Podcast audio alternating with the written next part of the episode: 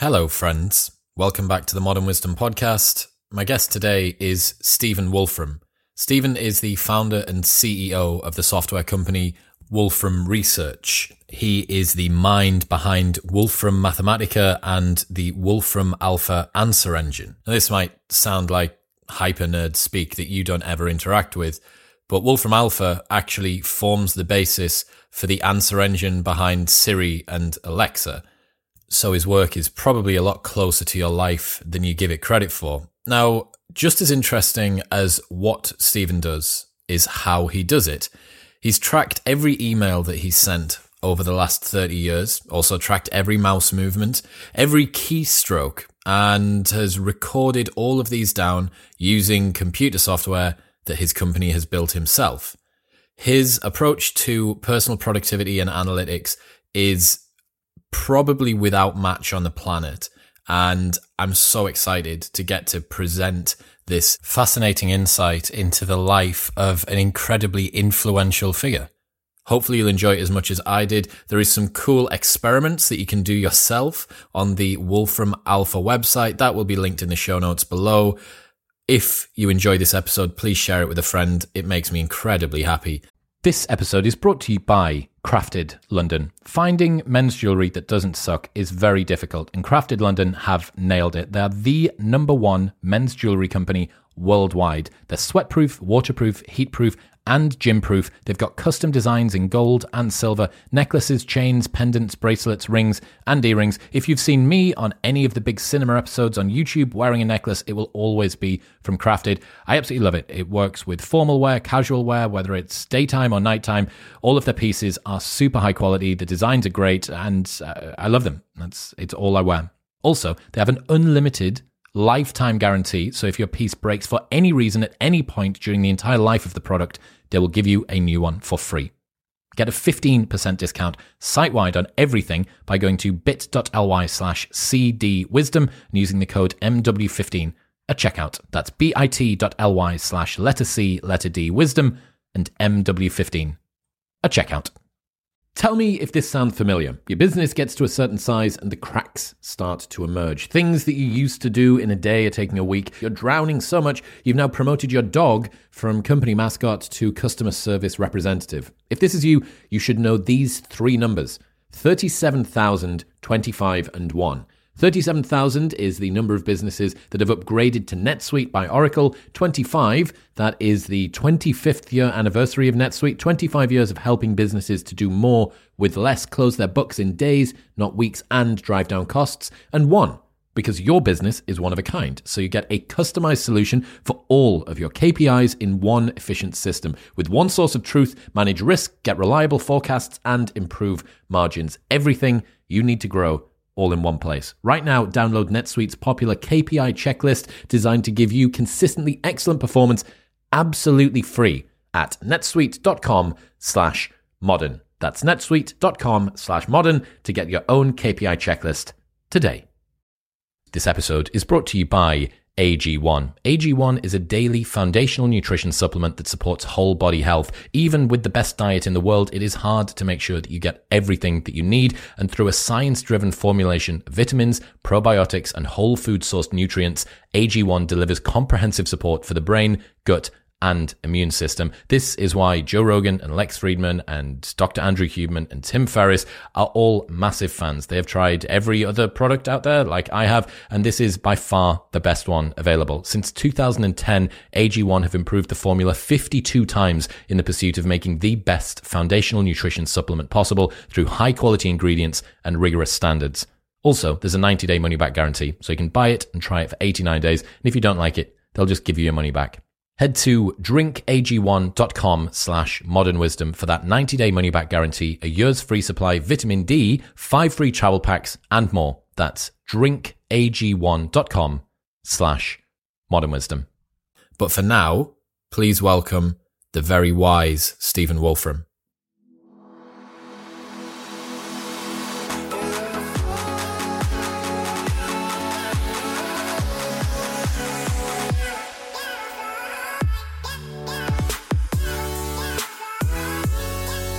Ladies and gentlemen, welcome back. I'm joined today by Stephen Wolfram. Stephen, welcome to the show. Thank you. I uh, am particularly excited to speak to you today.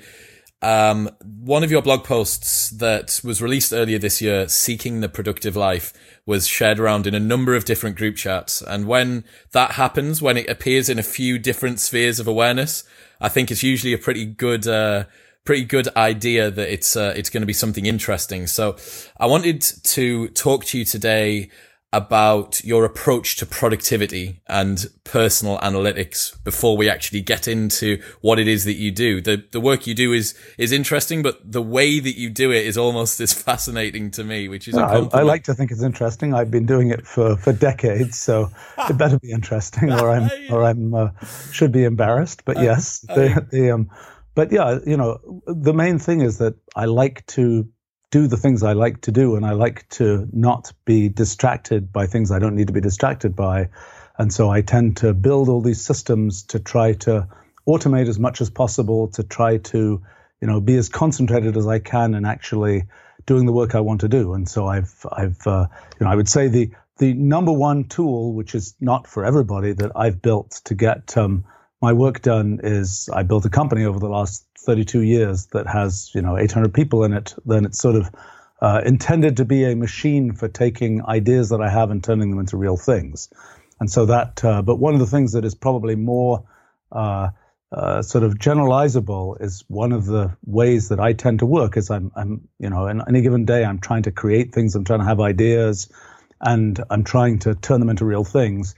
And uh, I tend to follow this sort of approach of uh, spending a lot of my time doing what I tend to call thinking in public, which means, you know, you're working with a team of people and some people would imagine that, you know, when you're going to go figure out what to do, you go off on your own, you hide away, you figure out what to do. This is not what I tend to do. What I tend to do is it's like I'm doing some meeting with the people who are involved, and that's the actual time when we figure out what we're going to do. It's not something which is happening sort of behind the scenes. And I found that you know, I have been a remote CEO for 29 years now, which is another bizarre feature. So most of my, uh, uh, you know, interaction with people is screen sharing plus audio. I usually avoid video. So like the experience we're having right now is unusual for me. I'm I'm usually a uh, you know I've got audio. Yep. I'm uh, you know sharing the thing that we're both talking about. Yep but uh, I'm not face. seeing the the uh, the people. Um, uh, it, it's um, and then you know, I, I what I like to do is to try and you know, we're trying to figure something out. Like today, there were several different meetings that I had about different kinds of things, and we figured out some things. Um, and that's always you know, it's very satisfying. And you know, one has to have a what I'm typically doing is I'm typing into one of our notebook documents and uh, trying to you know set out what it is we figured out and so on. And then notes get taken and so on and then it gets turned into something where something real can happen from it. I understand. but that's a um you know i, I like that uh, it's a I, I also tend to uh, maybe it's an eccentricity but it's turned out to be pretty interesting. We've we've publicly live streamed a lot of these internal meetings that we've had. So in the last year we've probably live stream 300 hours of these things and that's a fascinating dynamic because uh, I originally started doing it just because I thought these meetings were interesting. They range from very intellectual stuff to very gritty stuff about software engineering. Uh, I just think these are interesting, and you know why not uh, have other people be able to sort of share the fun?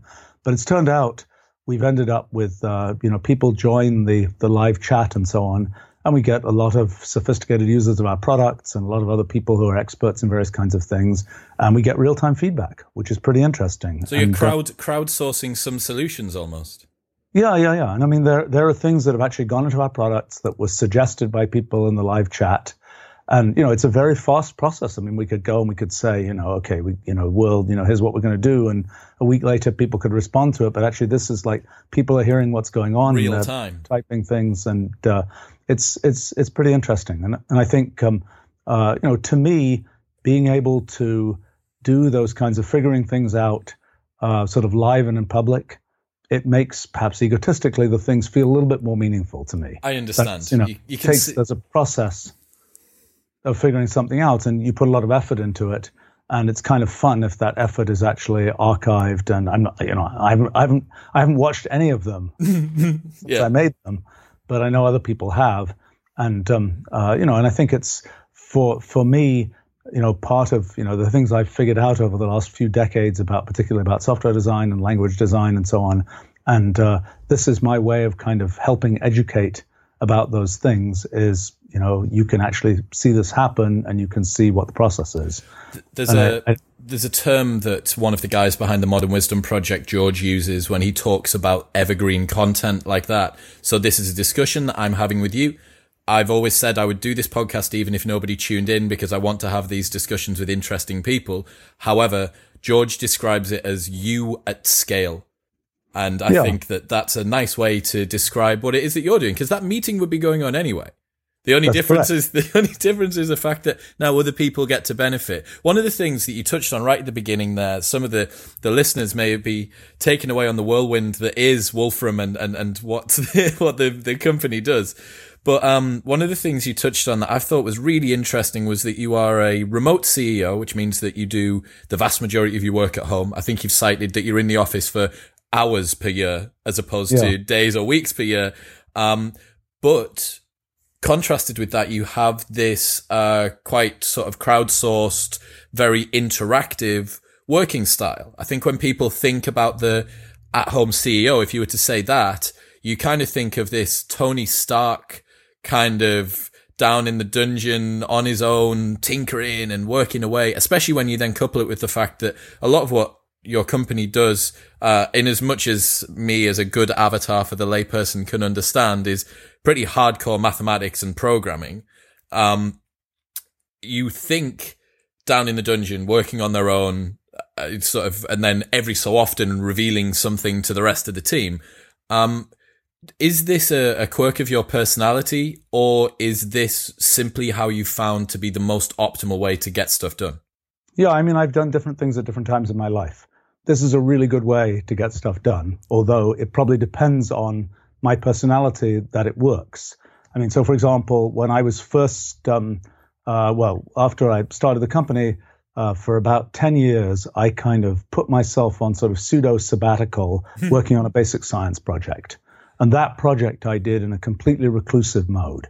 I wasn't talking to anybody. I was just, it was me. Uh, uh, I happened to be in a in a high up room rather than down in the basement, but uh, yeah. other than that, it was uh, pretty much caged and uh, and working on my own. And I, I was, you know, I, I my schedule was sort of shifted around, so I was working typically from I would I would do stuff with the company in the afternoons, and then I would go off and and start working on my basic science project. Sort of, uh, I'd go off and do things I during the time when I did the basic science project, I had some kids and, you know, I was doing things with the kids for a while. And then I would go and uh, starting at like eight or nine in the evening, work until six in the morning, uh, doing basic science basically on my own. And uh, it was a, you know, that was a definitely a tenacity testing process to go do that for a decade, basically. And, um, you know, I got it finished. I produced this book called New Kind of Science, which has had all kinds of consequences in the world. But uh, it was, um, uh, you know, it was definitely a pretty intense way to work. So I, I changed the way I worked after that, and um, decided that I would try doing this much more, you know, with with my internal group, kind of this thinking in public type mode. And it's great. Now it depends on the fact that you have people that you're working with where there's sort of uh, I don't know whether it's good chemistry, but where people kind of know what to expect.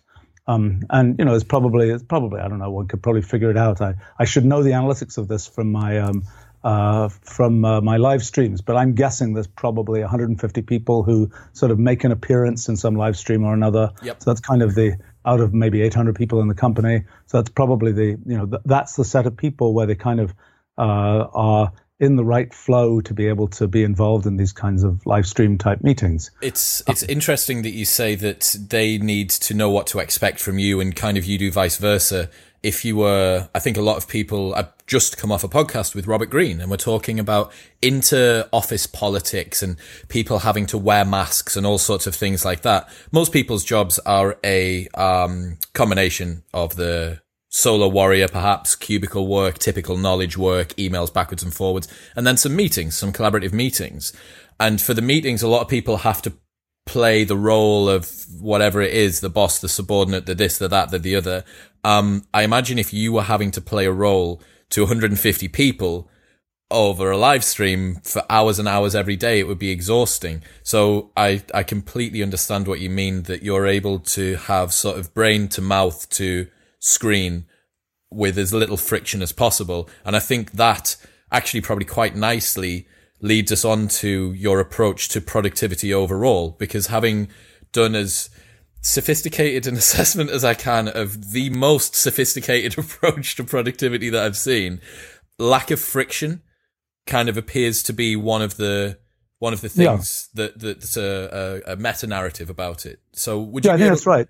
Would you be able to yeah, just I mean, explain look, your your approach to your personal infrastructure? Yeah, well, okay. So, but, but, I mean, just to say one more thing about about what you were just referring to, because I think it's interesting.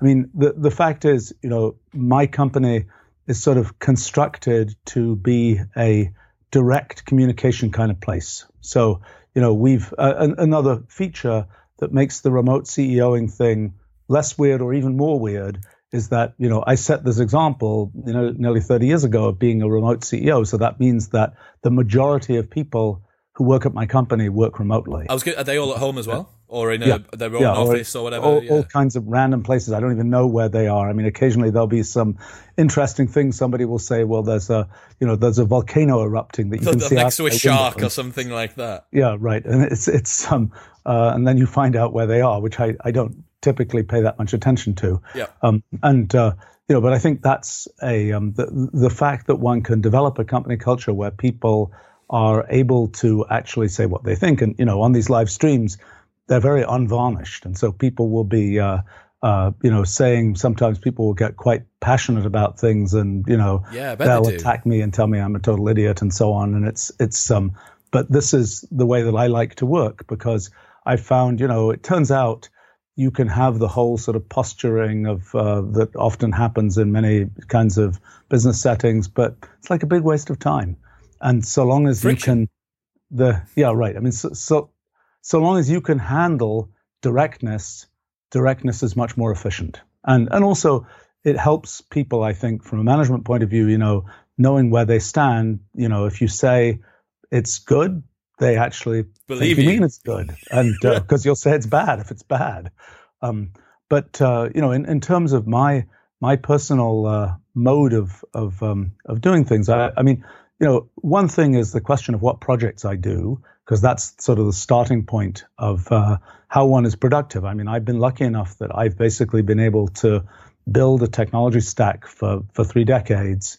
Um, and much of what I do is something that will fit into that technology stack. There are things that, you know, fortunately, it's a broad range of things. It's a broad range of kinds of different intellectual areas and so on.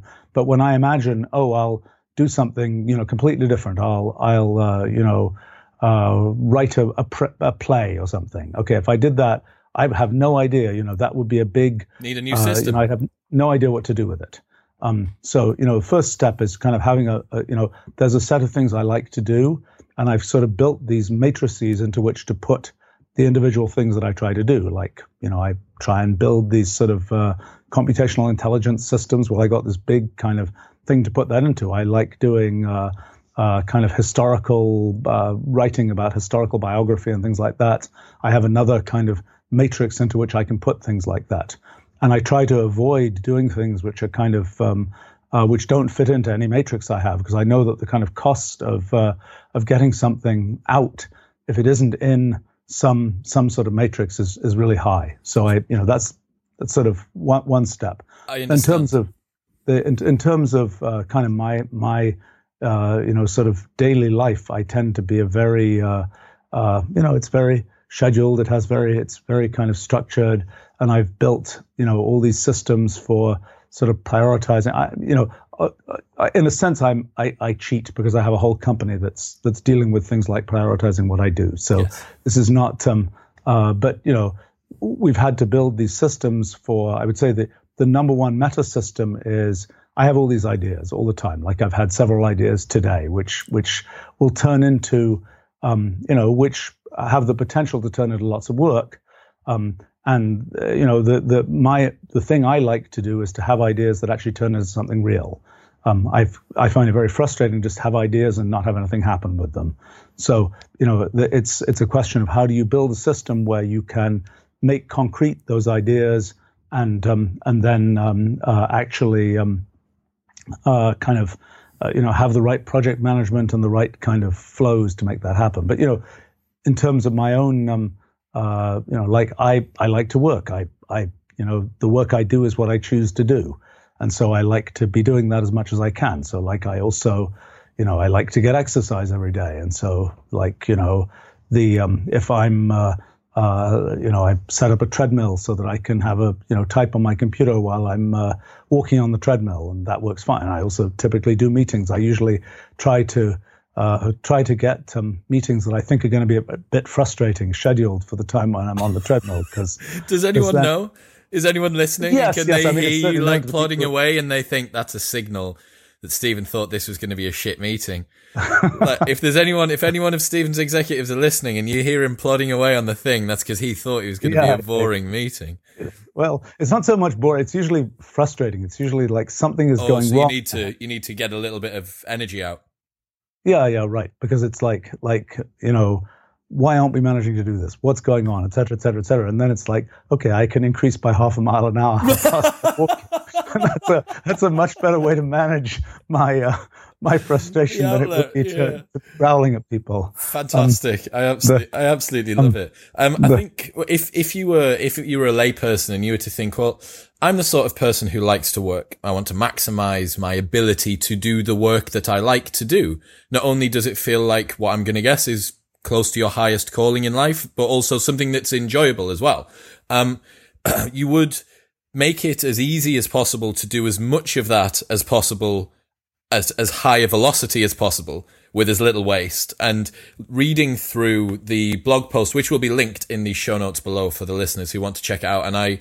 I suggest that you do because it is a it's a real monster, um, but it really is. Um, the particular setup that you have, which is uh, like you say, these matrices, as, as, you've described them, which are kind of these systems, I guess, um, people would, in more sort of common uh, common terminology, where you have a desk which moves from sitting to standing very easily at the touch of a button. You've optimized the ergonomics. I think I'm right in saying that you're left-handed and you've realized yes. that you can, you use a older style roller mouse, right? Rather than a trackpad. Yeah, yeah. Right. Usually when I'm at my desk, yes, because I found that that's somewhat faster. I mean, you know, the point is because I record all this personal analytics about myself, most of it, you know, for the last 30 years, I've recorded tons of things like, well, obviously all the emails I send and receive. And then probably for the last 20 years, I think I've recorded every keystroke I type and I record kind of an image of the screen that I've, uh, that I'm in, in front of me and things like this. And most of the time, I don't look at any of this. Right? Most of the time, it just goes, it just appears in a blog post in at the start of the year. Yeah, yeah, right. Well, right. It, it, it, you know, and occasionally I'll look at it, but you know, something like, is it faster for me to use a left-handed mouse or a trackpad? I can answer that question because just go look at the data, and it takes me, you know, probably 15 minutes to go answer that question because I've got different computers with different setups, and I just can see how fast the, things work. Can compare the two. And, uh, yeah, I think right, I'm r- right in saying that you've done a third of a million emails since 1989 and more than 100 million no. keystrokes. No, no, no, much more than that. I've done. Um, let's see. I get a thing that shows me every month. So I've sent uh, eight hundred and fifty thousand emails. Um, ah, this blog so, post from 2012. Yes, right, right. Yeah, yes, so yes, yes. You've really yeah, stepped so, it up. You've done half a million in the last in the last. Yes, the yes, that's right. Years. Yeah, it's it's no. In fact, the the number of emails that I've uh, that I receive has gone up. The number that I send has gone up. Yep. Um, it's uh, yeah. I mean, that's another you know, another feature of at least my life is you need to learn to make decisions quickly. Otherwise, you just go totally bonkers. Mm-hmm. So, you know, I'm getting hundreds of emails every day, and you know, uh, it's great when one of them is spam. It's pretty rare that it's spam because that's Archive. just a quick delete. Um, but you know, most of the time, they're emails that I sort of should get in some sense. And a lot of the time, they're things which are some kind of decision, like do we do this, do we do that, whatever. And you know, one of the things I've tried to train myself to do is just make these decisions quickly. And it, you know, uh, experience helps a lot. I mean, one of the challenges in um, in the business that I'm in, so to speak, is what do you delegate versus what you just do yourself. And you know, there's things where I just know pretty much what to do. It's going to take me 10 minutes to do it. I could delegate it, but it's going to take somebody a week to try and figure out what to do. And there's a chance that they won't do the right thing. And so what I tend to do, my solution to this is that I'll tend to do this kind of uh, thinking in public uh, way of, of, you know, doing it. I'll say, yes, I'll do this, but you're going to watch what I do. And so that way you learn, you know, how to do it for the next time. Yep. Um, and, uh, you know, that, that works pretty well. And it's, it's something, um, uh, also for me, you know, in in uh, you know running a software company or something, you might think that the CEO of a software company of our size would never like look at the underlying you know server code or whatever else. but the fact is, you know, from time to time, it's just easier for me to just look at it. Yeah. And it also, you know, the dynamic with the team, for example, tends to be, you know, you might think, oh my gosh, that's totally traumatic to have the CEO go look at something that some junior person was supposed to work on. Yep. And um, you know, and I suppose sometimes it is traumatic if something really stupid was done, but that's the rare case. Yeah. It's usually it was actually hard, and the main thing that is communicated is the CEO cares about what this junior person does and isn't totally clueless about what's involved in doing it, and that's a you know that's a positive message, so to speak. And I think this this um you know this theory that you should I mean I I tend to delegate whatever I can delegate. That's one of my sort of principles of of uh, uh, of leading a productive life is delegate what I can delegate, but don't delegate too much. And there are cases where one sort of instinctively delegates things. I mean, I've over the last decade, I think I've learned more about this. You know, there are cases where it's like, oh, this is a trivial thing. This is something about some, uh, you know, random network issue, whatever. Let me just delegate that. And turns out that's just a bad idea because given the experience I have and so on, I can solve it in 10 minutes. Are there any uh, metrics that you use for that, or is it just experience? You said you've stepped it up experience. recently. Yeah, it's just experience. And I think, you know, one of the things that's complicated is because, you know, I've been in like the software business and so on for a disgusting number of decades now, you know, I just know a lot of stuff. And it's, it's, um, you know, and it's and I've gotten better at problem solving and debugging things and so on over the years. And there's not really a substitute for an extra few decades of debugging experience. I, I couldn't and, I couldn't I couldn't agree more. So uh, to draw a little bit of an analogy between two industries that I th- probably guessed you never thought would would be analogous. Um, I run club nights, so I'm a club promoter, uh, running nightclubs, late night industry, and stuff like that. One of the things that's interesting, myself and my business partner are the two MDs of that company, and there's a couple of other partners, but there isn't a person in that company who hasn't started out as a flyer boy at the bottom. And it means that I understand the craft of every single layer all the way up. And because the company right. is inherently quite flat, even now at 800 members of staff for us, a lot of them part time and a lot of them a lot less technical than yours. But, um, because it's very flat and because our ascension through it required us to learn every step of the way and then model what we did and then distill that back down to the guys that are below us. If push comes to shove and I get asked a question about pretty much anything, the likelihood is that I've either got a similar experience or the very experience that that person's talking about. And I think to any business owners or uh, uh um, uh, entrepreneurs in waiting that are listening, I think earning your craft and getting the bread and butter of your actual business understood to a high high fidelity is a, a skill that's that's super super useful. And when you think about CEO, you think about this, especially remote CEO. If you're not the guy that's in the basement that's working and tinkering, you're the guy that rocks up in the boardroom like on his private helicopter once every whatever for like the AGM like picks up his picks up his dividend and then goes back to the Seychelles or something like that. I don't think either of there's not much romance in in in that person. It, it's cool. Right. It's cool to have a CEO. I think personally to have one that gets stuck in like yourself. Right. I mean, you know, my my principle about companies, I've told this to many entrepreneurs, is you know, on day one the CEO has to do everything and gradually you understand more and more of what the company is doing and then you can gradually you know hire people to whom you can delegate those things. But you know i know in the history of my company everything every area that i didn't really understand didn't get done very well. And that's partly it's for two reasons. One because i wasn't there you know I think it's partly a, a, question of how the motivation of people, it's like, oh, the CEO doesn't care about this. We're not going to put so much effort into it. And it's partly just, it's harder for me to kind of assess it and clean it up and, and so on. So I, I think it's a, it's a really, it's a very good principle that one should, you know, understand, you know every aspect of i mean i have a pretty complicated company but i try and understand you know every aspect of what we do and i also know very well that if there's some part i don't understand that's the part that's going to get messed up i mean the one one thing that happens in a company like mine which is a tech company is that you know i've also been pushing for another thing which is automate everything i can so you know we've we've got only 800 employees but you know the productivity that we managed to generate is a, a, vast multiple of what you would expect from that number because over the years, you know, any process that I've seen where I can say, why do we have 20 people working on this for six months? This is something that can be automated. And well, it's going to take some effort to automate it, but once it's automated, you can just crank it out all the time. Scalability, and, uh, right? Yeah, right. And it's it's um, I mean that's been look that's been the story of of what we've built you know, as a company, that's you know the products we built and so on help other people do that too. But the you know the customer number one for these things is ourselves. Yeah. And uh, you know, I also you know I also make a point. I build a lot of systems. Um, sometimes I build them myself. Uh, sometimes I'll prototype them and get other people to finish them. Um, that are for my own personal sort of productivity of uh, you know doing all these things. Of I don't know, like for example, I have a simple system that monitors the history of my um, uh, inbox you know, how, how many pending emails do I have? How many unread emails and so on?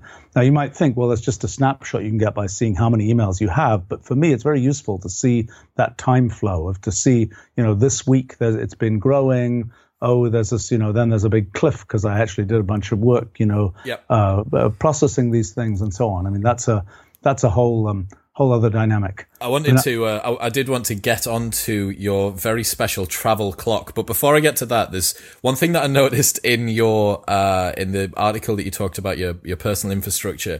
You use a term that says any flat surface on your desk being a potential stagnation point for accumulating yes. piles of stuff. And that is such a universal truth that, and yeah. anyone who's listening, like look, unless you're a, a neat freak, look at your desk, and if there's space, like flat space, there's stuff on it. Like I'm looking at mine now. I'm looking around you, and there's like a set of AirPods, like a, a diffuser that I've not used in months. There's like a coaster, like an external hard drive. So your um, actual physical infrastructure in terms of the way that you have your desk set up is to minimize that as well, right? Yeah, yeah, right. No, I have, you know, one of my little hacks there is I have a, you know, I have a, a fancy old wooden desk that I've used for, for, for decades. It's, um, but it has these pullouts that I had put in at the front. So, you know, there's the surface of the desk, which really just has keyboard and, you know, the monitors and things like that. And I admit it has a pile of books on it right now, which it probably shouldn't have. Stephen, um, but, come on. Uh, the, it's, um, well, the problem with it, you know, this is the problem. I'm, i happen to be working on some historical thing I was doing the last couple of days, and the problem with historical, you know, research is it tends to involve physical books, and you kind of have to put them somewhere. They're either on the floor or they're on your desk. Yep. So these ones are on my desk. The good news about these books is once this piece is finished, which it will be in the next day or so, those books will go back, back in the cupboard. get reshelved. Um, but uh, you know, but what I do to to try and sort of minimize stagnation, desk stagnation, so to speak, is I just have these pullouts in the front of the desk, and so you know, if I need to actually, well, eat my lunch or um, you know, sign a document or or, or look at a book, actually, mm-hmm. you know, just pull them out at the front of the desk and. Uh, do that, but I can't leave them pulled out because then I couldn't um, get in the way. Know, the, uh, right, and so so it kind of forces me to you know after I'm done with it, you know, clear it off, push it back in. I totally and get that's it. A, um, it's uh, it's it's a it's a nice um, it's a, it's a little hack. Yeah. I mean, I you know, I've I've gradually accumulated a lot of these kind of little hacks over time. Um, I mean, another one that I tend to, which you alluded to, is kind of um, uh, like you know, I have a, a sleep clock that I that is um, it's just a piece of code, Wolfram language code that just puts up an interface that you know I press a button that says I'm going to sleep now. It starts a count up timer that I can see, and it has the time and the count up timer, and then it also sends a message to uh, uh, I actually where does it send a message to? It sends a message to some system, which anyway ends up with a thing that lets my uh, assistant know kind of when I went to sleep, and then if I'm in some weird time zone, they can kind of predict, oh, we'll be up again in, in you know eight X hours or something. Hours. I mean um, that. And, so it's just for me to hear that you have. Obviously, I'm gonna guess compared with some of the stuff that you guys do, that will be that piece of code will be like two plus two equals four. Um, yes. but the fact that you're able to create, you think, I have this particular productivity problem in my life. I also have either the personal capacity or the capacity within my company to fix this problem. It must be a little bit like being a kid in a playground sometimes for you, where you're like, oh, I like this. This is a small problem that I've encountered. And what have we been talking about so far? That when you do come up against things, we model the issue, create a solution, and then just scale, and the, the problem looks after itself. Because I'm going to guess 20 years ago, you will have gone to bed in some weird time zone and missed a morning meeting. Yes, yes, and that's this was the fix and now you know and this fix has been uh, i haven't had to touch this fix, fix in ages and that's the yeah i mean that's the you know i think this is look maybe it's something that i get from being involved in the software industry is that there are bugs in software and one of the things if you're a software ceo is when you notice a bug you report it and you try and get it fixed mm-hmm. and i think i'm i follow sort of the same principle in my personal productivity and, and life and so on yeah. is you know there are these things that are obviously kind of goofy mm-hmm. and like take the time to think about it see if you can come up with a solution and then you know execute it if possible build a system that will keep keep doing that. I mean you know the same thing it's like i don't know like my um, computer file system for example. You know I've, I've gone through i think four generations. I think i worked out maybe it's five i forget. In the last 40 years i've gone through some number of generations of, of computer file system. And in each case it's sort of uh, uh, it's optimized for the way that I'm working at that time. And people people are remarkably bad at organizing their file systems. I've oh, discovered. I, I, I even discovered that after I wrote this post. I mean, you know, I should I should explain that I'd been meaning to write a post about personal productivity nerdiness for ages, but but um, I actually the reason I wrote that post when I did was that we just uh, uh, we were finishing some big new version of our Wolfram language product, and my job was done basically because, and it was just a matter of squashing the last bugs and then the thing would get shipped out. And of course, you know, it's supposed to take only a week, two weeks to do that, but it was taking a lot longer. And I was like, I've got to find myself something else Need to something do. To do. To, right. So I, I, tap out this blog post. I mean, I found that, um, uh, you know, one of the things that happens, I, I'm a reasonably fast writer and I, I really, I like writing stuff and it helps me to think things through to actually write it. Um, my team has noticed recently that I have this terrible tendency of converging to always write 13,000 word blog posts, which is, um, and, and, they actually have plots that oh, show God. how long it takes and the fact that it, it tends to converge to that number. I'm now that I know that, oh, I'm going to work really you got on, the observation on, on selection that. bias here. Yeah, yeah. Right. 13,001 well, 13, for all of the future ones. Yeah, no, no, no, no, no, no. It should they should be shorter. They, they, hmm. you know, what, what tends to happen there? It's one of these things where it's sort of again a personal optimization. You can write shorter, or you know, it's actually faster to write a longer piece sometimes than to write a shorter one because I'm tend to, you know, I write them in one. It's just one. Right. It's a single writing process, and it's not. I'm not going back and revising it and refactoring it and so on. Um, and it's, uh, you know, for me it's actually I hadn't really understood. I maybe mm, five or ten years ago I started writing a lot of blog post type things, and uh, it's a you know there's a lot of stuff I think about, and I, I, was talking earlier about these kind of matrices to put things into.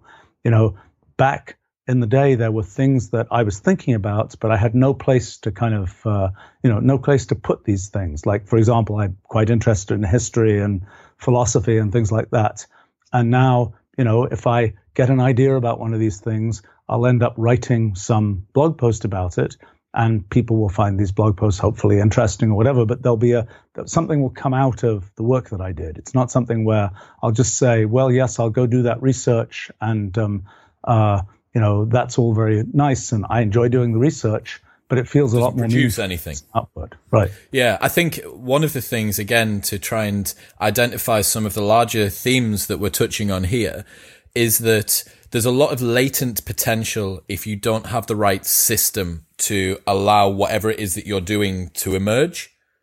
Because if you didn't yeah. have the system that was sufficiently low friction for you to write the blog post, you know, whatever your, for instance, whatever your capture for articles or for tasks or for, for brain dumps, and then your review system, David Allen's getting things done or a two minute rule or whatever version of the Wolfram language approach I'm going to guess you have um, if you don't have that, there is so much latent potential just sitting behind you. And I think one of the things I'm working very hard on at the moment, and listeners will have heard Tiago Forte's episode, which was a guide to digital productivity, touching on many of the things, albeit a slightly lower uh, degree of sophistication that, that you, you do yourself.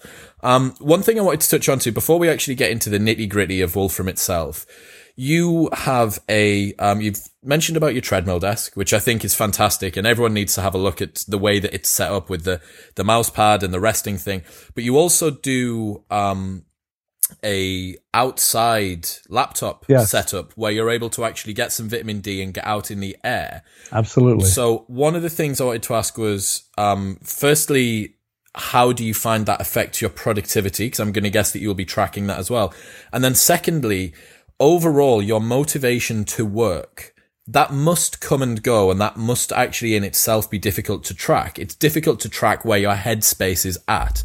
And are you able to um, explain to the listeners how being out and about, whether that refuels you, whether that actually tends to take away from your work, or how, how that kind of all plays in? Yeah, I mean, look, this whole question about being you know, instantly on and able to like be productive quickly. Over the years or decades, I've gotten incredibly much better at that. So, for example, I after I spent that ten years sort of being kind of reclusive and so on, I um, you know, I would try to set up meetings, but I wouldn't have them like back to back and things like this. And I would find out, you know, I get into some meeting about some topic, and it would be like the first ten minutes I'd have to be telling jokes because my, my brain wasn't, you know, wasn't set for the actual topic. And gradually over the years, I taught myself to basically be able to, you know, I, I have meetings scheduled back to back. And, you know, after I finish one, I'm going into the next one, I'm looking at the agenda, and then I'm on and I'm able to, you know, launch into it. Now, I also know that I have certain memory decay times. So, for example, I know if there's some meeting that has complicated stuff we figured out and we didn't get it finished, I know I have about three days to get the follow on and then I have, you know, I'll, within three days, I'll still have the complete mental state uh, remembered. If it's more than that, I'm going to have to go look at the notes and things like this to be able to figure out what was happening. Mm-hmm. And you know, I think that's for me in terms of productivity, the ability to just go into some meeting and immediately be, yes, I, you know, I'm I'm on, I'm understanding what's going on. Now, you know, in terms of, of personal motivation, um, you know, I think by most people's standards, I'm a very you know, even tempered kind of. Um, uh, however, you know, I consider myself a procrastinator. Um, I think others would probably not. Um, but you know, there'll be things where um, I would say that I do uh, rational procrastination to some extent, in the following sense: that there are things like I don't know, there'll be, like, I'm going to give a talk somewhere, let's say, and there's the question of how long in advance do I prepare something, right? And the answer is I leave it until the absolutely last minute. Um, and why do I do that? Because, for example, if I'm giving a talk somewhere and uh, uh, you know, the more I know about the environment in which I'm giving the talk, if I've seen the audience, things like this, the more likely I am to be able to uh, sort of do a relevant job than if I'm sitting, you know, two days earlier trying to prepare what I'm doing. So, so there's sort of forms of procrastination like that that um, I tend to, and I, you know, sometimes I will break my own rule and end up preparing something further in advance. Or another another case is is um, uh, product releases, and the question is, you're working very hard to do a product release, and it's like, when do you write the marketing materials for the product release? Now, sometimes sometimes I like to write them before even start building the product, because then I know what you know why anybody would be expected to care about this. But often it's like you have to wait until the thing is done, basically, because otherwise you you just you know there's you can waste a lot of cycles um, you know inventing things which oh well actually it turns out once you've done it you understood something different and so on. But i think in terms of this um, you know personal motivation uh, look the, the the number one the zeroth feature of my personal motivation is the things i do are things i really like to do. Now you know when you build i do big projects. You know i do projects that last decades. And you know it is not the case that every micro piece inside every project is as fascinating as every other one. but but somehow, you know, I find the, you know, I can sort of, I, I manage to average that out. You know, I think different people are tend to be at different times in their lives actually optimized for different lengths of projects. Like I find, you know, at our company, for example, you know, there are people who are like optimized for the 15 minute project. And those people, you know, if they're in technical support, for example, it's fantastic. They'll, you know, they'll come in, some issue will come in, they'll solve it in 15 minutes, everybody will be happy, on they go. And there are other people who are optimized for, you know, the three month project. And if you feed the three month project person the 15 minute project, they'll spend the first week you know, preparing the structure that they need yeah. to do the project, and it's all a big disaster. You could, have, you could have done it. You could have done it halfway before lunch. Yeah, exactly. yeah, yeah, right. So I mean, I think you know, I, I, it, it's one of these things where you know you have to be picking projects which are sort of optimized for your, uh, you know, for for. I mean, I, I wouldn't claim that every single thing that I do every single day. Like this morning, I was working on some stuff that it was like, eh, it's kind of, uh, you know, I, it's not. I don't consider it the most thrilling but yet, you know, the end kind of justifies the effort spent on it. And I find that, you know, almost anything done sufficiently well is interesting. Um, and you know, people are always saying, "Oh, this is such a boring area. I can't, you know, I can't study it in, in whether it's in science or in technology development. You know, this is just so boring." And, and it's it's like, no, if you actually try and think about it and you try and really understand what's going on, it will be interesting and uh, you know that's that's also a, a piece of self motivation that that I use because it's what my experience has been. Um, and you know sometimes when you do things when you think, oh, this is kind of boring, I'm just going to skate over the top of it, mm-hmm. um, then it is boring. Yep. But when you actually dive in and 100%. you really try to understand what's going on, turns out it's actually pretty interesting and, and pretty intellectually challenging or or whatever else. Yeah. But in I, terms of in, in, terms of walking outside, you know, I I um um my wife had been saying for probably 20 years that you know it was a good walking outside was outside was a good thing i was like i ignore that you know it doesn't it's who cares yeah. but um, i finally realized through some analytics that i did to be fair of course that, uh, of course that it was that it was having uh, that when it happened that i was you know spending time outside it happened that my resting heart rate was lower yep. and that was a good sign that that was worthwhile and, and i found um, you know i there was the challenge I had been thinking about this for like 20 years. How can I be just walking around and, you know, typing on a on a computer? And I had thought back, oh, sometime in the 90s, I was thinking, oh, I'd use augmented reality, and I was trying to figure out how I could use a one-handed chord keyboard type thing, and so I had all kinds of fancy stuff. Yep. And the technology wasn't really there for that. And then it was about um, oh, a little bit more than a year ago. I was um, at some very uh, some fancy tech event and actually a, a, an event. The, the, the scenario was just really kind of funny. It was an event that put on by Jeff Bezos, and he was he had a photo op that involved him walking with this robotic dog. Okay, mm-hmm. so I was um, uh, so I happened to be right right there. You know, um, I think I'd just been talking to him, and and it was you know there he was with the photo op and the robotic dog.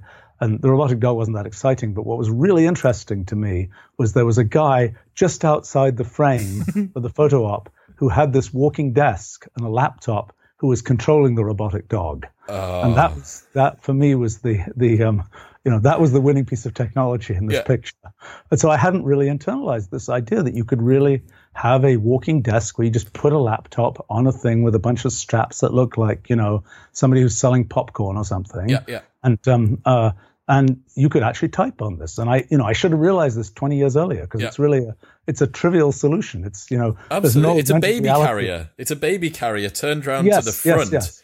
With a laptop yep, on it, it's the it's similar to the story which actually a uh, audience member I used this uh, in a podcast a couple of weeks ago, and one of the listeners messaged me and said that it's wrong, but it's the only useful example that I've got, and it's when uh, the Americans wanted to try and develop a space pen that would write upside down in zero gravity, and the Russians just used a pencil. It's like yes. one of those things where you think sometimes the simplest solution. I find it so hilarious to think about you um, around Jeff Bezos and this robotic dog, which is obviously supposed to be like the focus, the focal point of attention, and you being like, "Yeah, excuse me, just move the dog out of the way. Excuse me, mate. Just remind me what that strap around your neck's made of, please. That's carrying your uh, that's yeah, carrying yeah, yeah, right. your laptop." Right. Yeah, I think the the uh, you know in in the, the photo op it looks like an autonomous dog but the most interesting thing was the guy controlling it. I mean it was it was you know it turns out it turns out um, uh, to my surprise it's perfectly straightforward to type on a you know if you've got this thing in front of you Stable i didn't know it would be straightforward to do that. Um, now you know what i found is i kind of have a hierarchy in if if i'm writing something which is really all about writing, and I'm really trying to type the maximum number of words per per minute, so to speak, then sitting at my desk is or standing at my desk is going to be the is, is always going to be the winner. Um, you know, treadmill is a little bit less effective in terms of you know how fast I can type for a long period, mm-hmm. and walking outside is is again a little bit less effective.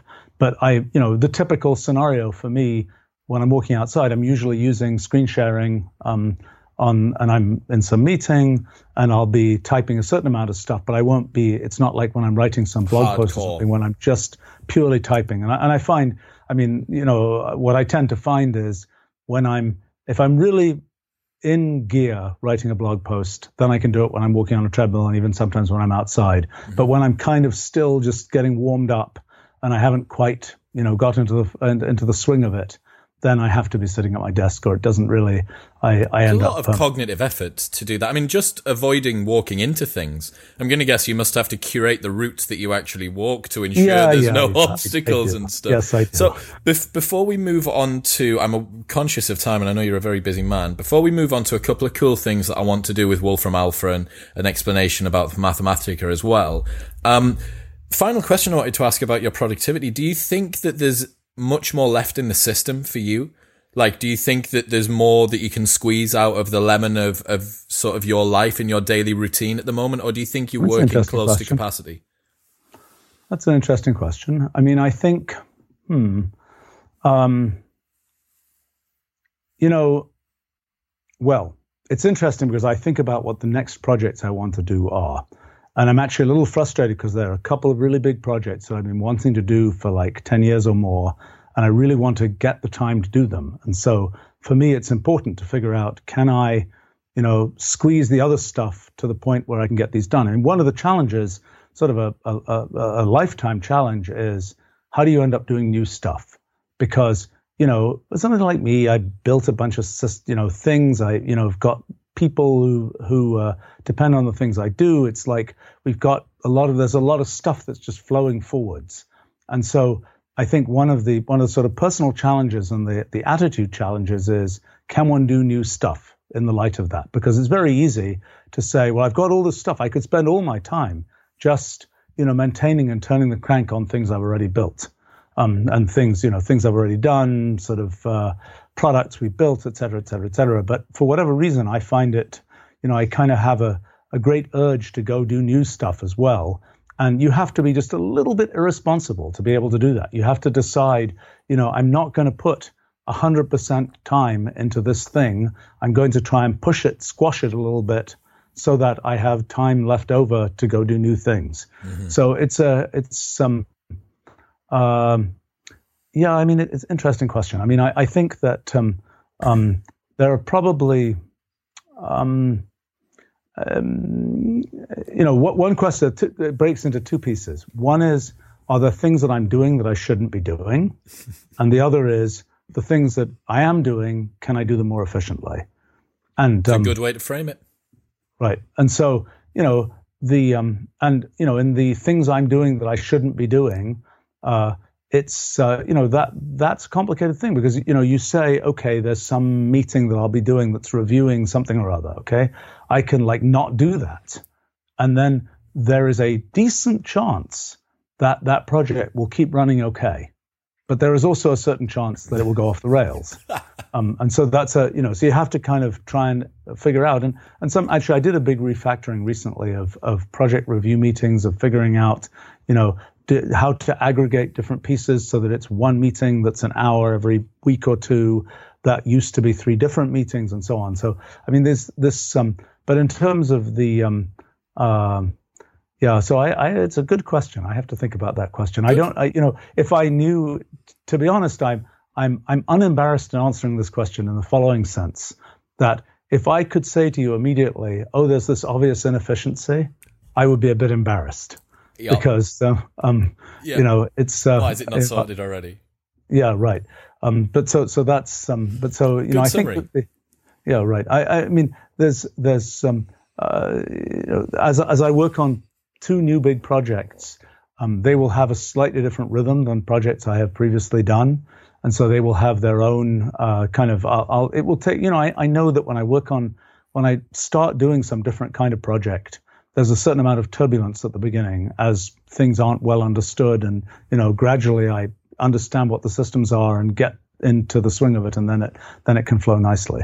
I have to say, for someone who works in um, what to most people would feel like a very transactional, well controlled, hermetically sealed environment that is code and maths, the way that you speak about the overall philosophy is a lot more the way that an artist or a musician would speak about it, the, to, to do with the sensations and the, the understanding, the um, experience based uh, conception of what is going to happen, which is emerging from all of this past experience that you've had. I think there's a lot to be said, as we've touched on already, that just spending time under tension, as you'd refer to it in the gym, of, of just getting to grips with the bread and butter and then beginning to slowly add more and more on and expand that domain of competence is, is something that's very useful for a lot of people. So final thing, um, Wolfram Alpha is an answer engine, not a search engine.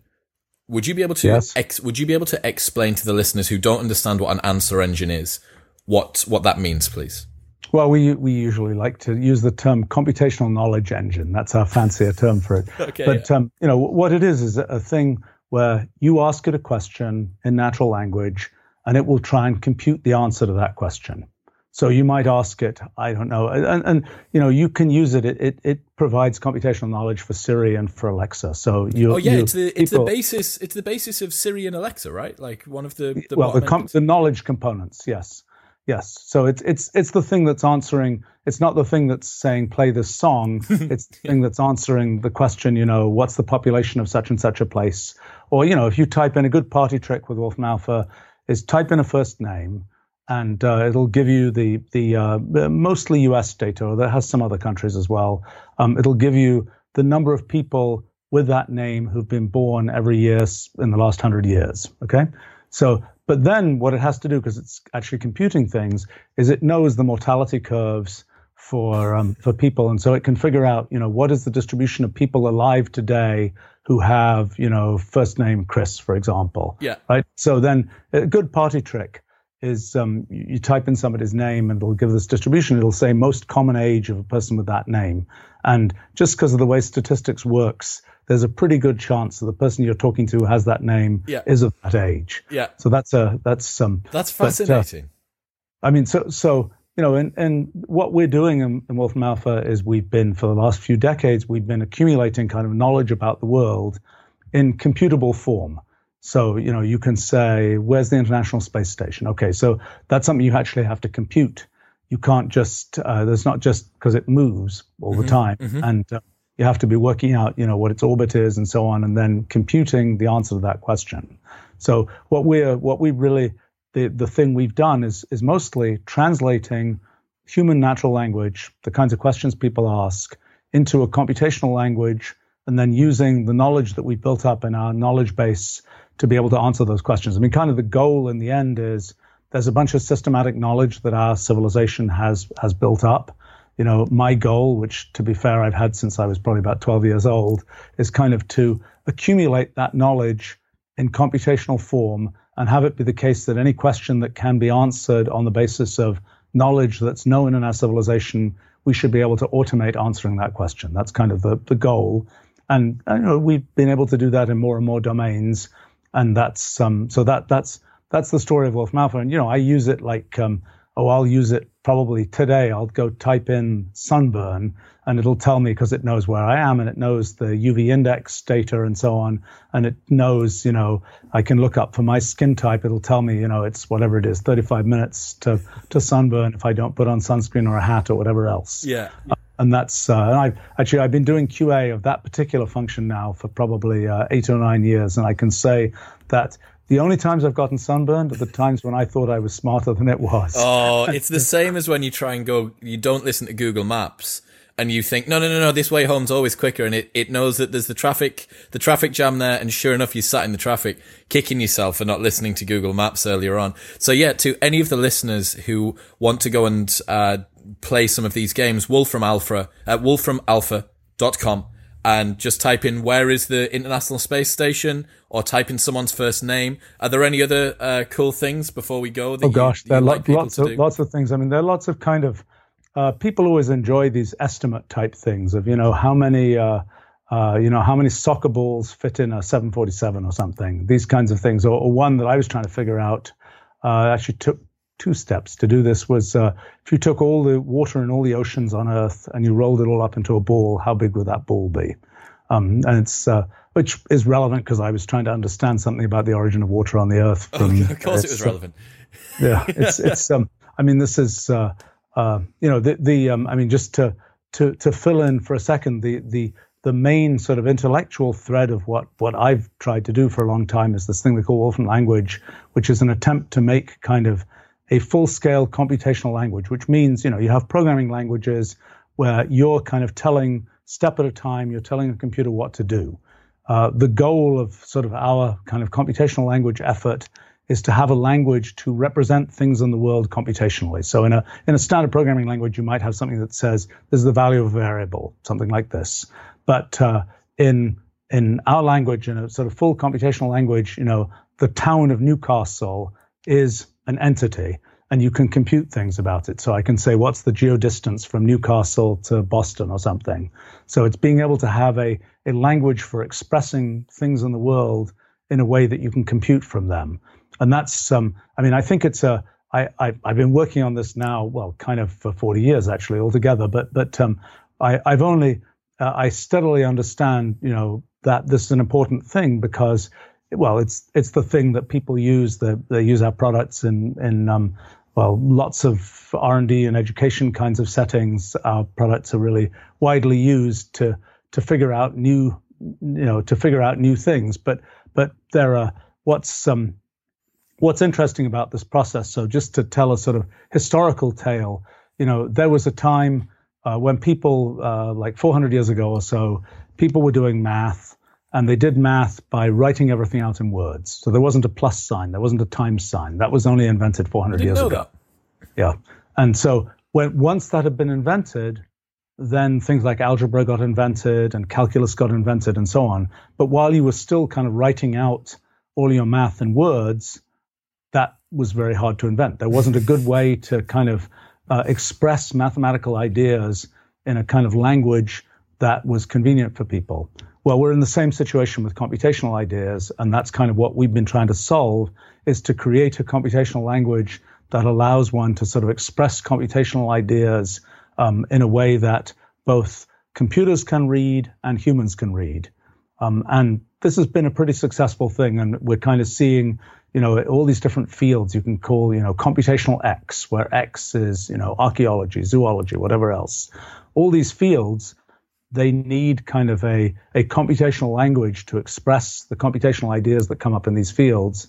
And that's kind of what I built. I think and, that it, it, you've touched on something there, which the listeners may be thinking sounds a little bit esoteric, but when you actually think about it, the fact that the democratization of knowledge as it is, kind of in the way that Wikipedia, I suppose, works, in that you want to find something out and then Wikipedia gives it back to you.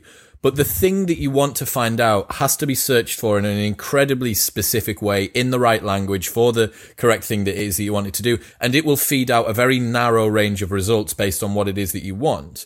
But obviously with Wolfram language, taking natural language, converting that into computer code that then feeds back out something legible by a human who has no no training, no special understanding of this, and then gives them the answer that they wanted, or potentially an answer that they didn't even know that they wanted, but is the one that they wanted. Um, right. and then I think, am I right in saying that you're looking to even step this up even further and allow lay people to create computer programs? I want a program that will do this sure. for me. Yeah, and yeah, right. you want to then be able to create natural language to computer program to understand it to then create a computer program to then do what the person wanted. Well, here's the here's the issue. The issue is that natural language is really good if you have a quick question you're asking. If you're trying to say, "Let me define how this really complicated thing works," that's not something where natural language is not particularly good at that. That's where computational language is really good. The trick is to have people be able to think in this computational language. And that's what happened, you know, when mathematical notation was invented and so on. People started being able to think in mathematical notation. They started being able to to actually, you know, think through the math that everybody's taught these days. You know, after 400 years, everybody gets taught this stuff. Mm-hmm. Probably too many people get taught some aspects of it. But um, uh, you know, when it comes to computational language, you know, we're just at the very beginning of people learning this and learning it, you know, early in their lives and, you know, when they're 10 or 11 years old or whatever. And, um, you know, once they learn it, then they get to take the sort of computational thinking that they might be doing and put it in some concrete form that both they can read and a computer can also go execute. And that's a, you know, for, for, you know, from a sort of big picture point of view, in a sense, what one is doing by creating what, what I've been trying to do in creating this computational language, it's giving people a language in which to think computationally, which also happens to be a language that computers can execute. But it's a, one of the, the really important things, I think, is that it provides a way to kind of formulate your thoughts computationally. And that's something, you know, when we talk about making, you know, personal productivity and so on, a lot of, I suspect, I can't necessarily trace all the all the connections, but a lot of what I end up doing in trying to sort of formulate how I want to set up systems and so on is informed by the fact that you know I've spent a large part of my life sort of inventing this computational language to try and take sort of general thinking about things and make it computational. And once you've made it computational, you have it in a sort of more streamlined, concrete form so that, for example, you can automate it and get a computer to do it. And that's kind of the um, uh, that that's uh, you know that's a big piece of sort of the the intellectual effort and I suspect that you know when it comes to I don't know um, making the uh, the sleep timer clock or something, there are you know yes that's very easy to do in the in the language that we have, and you know it. Um, uh, and it's also, but it's also something where probably certain aspects, I, I, you know, it's always a little bit hard to introspect and understand this, but certain aspects of how that works are probably because I thought about it in a sort of a computational way of this is how it, you know, this is how to structure it, and it's not just like oh well i'd like to know kind of when i you know how long it was you know how long i've been asleep type thing. It's kind of there's a little probably a little bit more to it which is a little bit hard to introspect and, and see through. But i think that's the um there's a uh, mode I mean, of a, a, mode of of uh, thinking that you have uh, internalized that is your work which sounds really weird because I, as a layperson again i don't i don't code. I, I don't understand how to code but I would have thought that the uh, transfer from screen to real world would have been really limited. But what it actually appears is that you want to define things as clearly as possible, have a number of variables that you can control, and then have as little friction and then bugs in the system. And then you've created a, a, a lifestyle, a productivity, a work cadence out of that, and all of these other solutions. See, I, I, would think so. One of the one of the directions is creating computational contracts. So people, um, you know, blockchain people talk about smart contracts and so on. So the generalized version of that is computational contracts. That is, you know, I'm sure in your work life, it's full of contracts of one kind or another. And those contracts are written down in legalese. They're written in sort of a version of English that is a little bit closer to code because you're trying to be a little bit precise about, you know, this is what we mean exactly, Good point. and etc. But um, you know what uh, what we will achieve with this sort of computational language direction, you will be able to write contracts in code.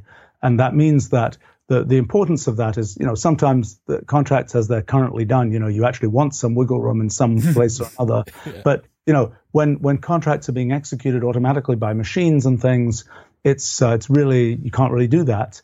And that's where, you know, if you can express sort of a human, uh, what you want to have happen, and you can express it in computational language, turn it into a computational contract, have it automatically executable, then that's uh, that's an interesting thing that that makes uh, makes a, a, you know you've talked about friction. That's a that's a great friction reducer is to be able to say no, it doesn't need a person in the middle of you know saying this is how this should work. Yeah. It's just automatic. You know, it's it's you have some contract that says I don't know what you know based on the number of the, you know, if you're promoting something, maybe, you know, you have some PR firm or something, based on the number of media mentions, they'll get, you know, some, uh, you know, uh, uh commission, some yeah. such other thing.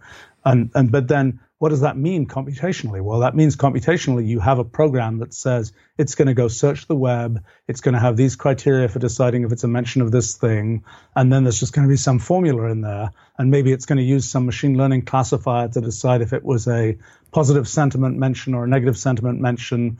But in the end of it, it's just a piece of code, and nobody gets to, you know, nobody has to go figure anything out. It's just, you know, the code runs, somebody gets paid, you know, hundred dollars or something, or yeah. or they don't, and um, it kind of makes the world a uh, uh, you know a more efficient place. There's going to be solicitors everywhere, all over the globe, just tearing their hair out at the sounds of this. Stephen, you're terrif- you're terrifying everybody in law at the moment here. you, you know what? It, it's it's going to be the other way. It's like the paperless office, right? When everybody said the paperless office, it's going to be, you know, nobody's going to have anything printed out and so on. At least for a while, at least for a few decades, there was a lot more paper around because what will happen in this case with computational contracts is there'll be a lot more contracts in the world. And because there'll be a lot of things where there was no point in having, you know, right now is too much friction to have a contract. But, you know, it's like, uh, you know, many things that people do, there'll be a little contract that says, and things will happen automatically based on that or whatever else.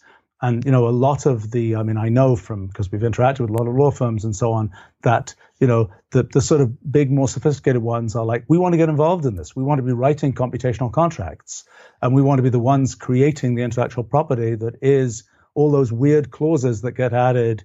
You know, that's like, well, you know, we'll sell you all these clauses that will take care of you know what happens if it rains when you're doing some event or ah, something. yeah, of course, because you're going to have to have someone who understands the law to interpret it into the programming language, and that particular.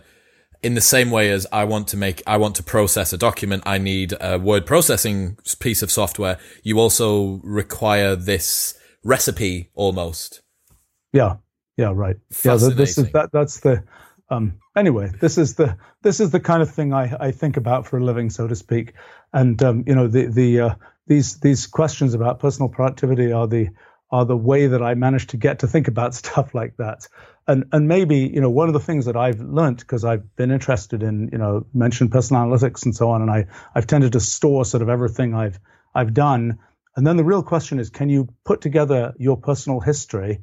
Because there's you know I've got you know, millions of emails and so on. It's like, what is the arc of history that that corresponds to, so to speak? In other words, you can look at each individual one, and I wouldn't say I, it's a project of mine actually right now is to try and make more automation to finding these kinds of arcs of history from individual documents and so on.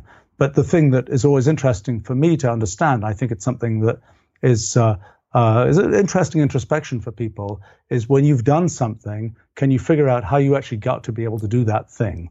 And so, for example, a lot of the stuff that I end up doing that ends up being not the typical thing that everybody else does, uh, you know, there's there's usually some whole chain of things. And for example, this whole, you know, spending a lot of my life developing this computational language um, is probably the reason that I end up getting to do a bunch of personal productivity things. And I haven't quite joined all those dots. Sometimes doing this history and understanding, like, like for example, the Wolfram Alpha project. Um, I had thought about doing that project when I was a kid. I thought this project is too hard. And I thought, among other things, to be able to sort of, uh, you know, ingest knowledge about the world and so on and be able to answer questions, you're going to need a complete AI. You're going to need a brain like thing. And so that was, you know, I came back to it every so often, but I kept on saying making a brain like thing is really hard. Then I did a bunch of basic science that I won't. I mean, that that's has all kinds of implications. But there's a there's a thing called the principle of computational equivalence that comes out from that. And one of the implications of that is, you know, it's a piece of basic science and sort of philosophy of science. But one of the implications is there's no kind of bright line between intelligence and mere computation. And so that sort of philosophical point made me realize, gosh, if I'm taking that seriously, then this thing that I now call Wolfram Alpha, that I've sort of wondered, could it be built? Well, if I take my own theory seriously, then yes, it could be built. And so, so then I started building it. But it took, you know, in a sense, a very circuitous route because it takes understanding this quite philosophical thing to realize that yes, actually, you know, if I know what I'm talking about about that philosophical thing, then uh, it's um, you know then I, then I should be able to build this practical thing. And, I get uh, you. Well, probably, it needs it needs to it needs to at least be are able to exist in concept before it can exist in reality, right? Most things get constrained by reality. People's dreams tend to be bigger than their achievements. And the same thing goes for, for most stuff. But yeah, if you can, if you've got the backup that you, as you've uh, alluded to there, and I will link to some of the blog posts which have been illuminating to me, uh, which uh, for the listeners who want to find out a little bit more about uh, your philosophy on that. But Stephen, I, am uh, aware that you are an incredibly busy man, and I do want to let you go yes, before before I see we've got you in trouble, and there's going to be emails pinging all over, and your assistants. Go, it'll have been automated at least.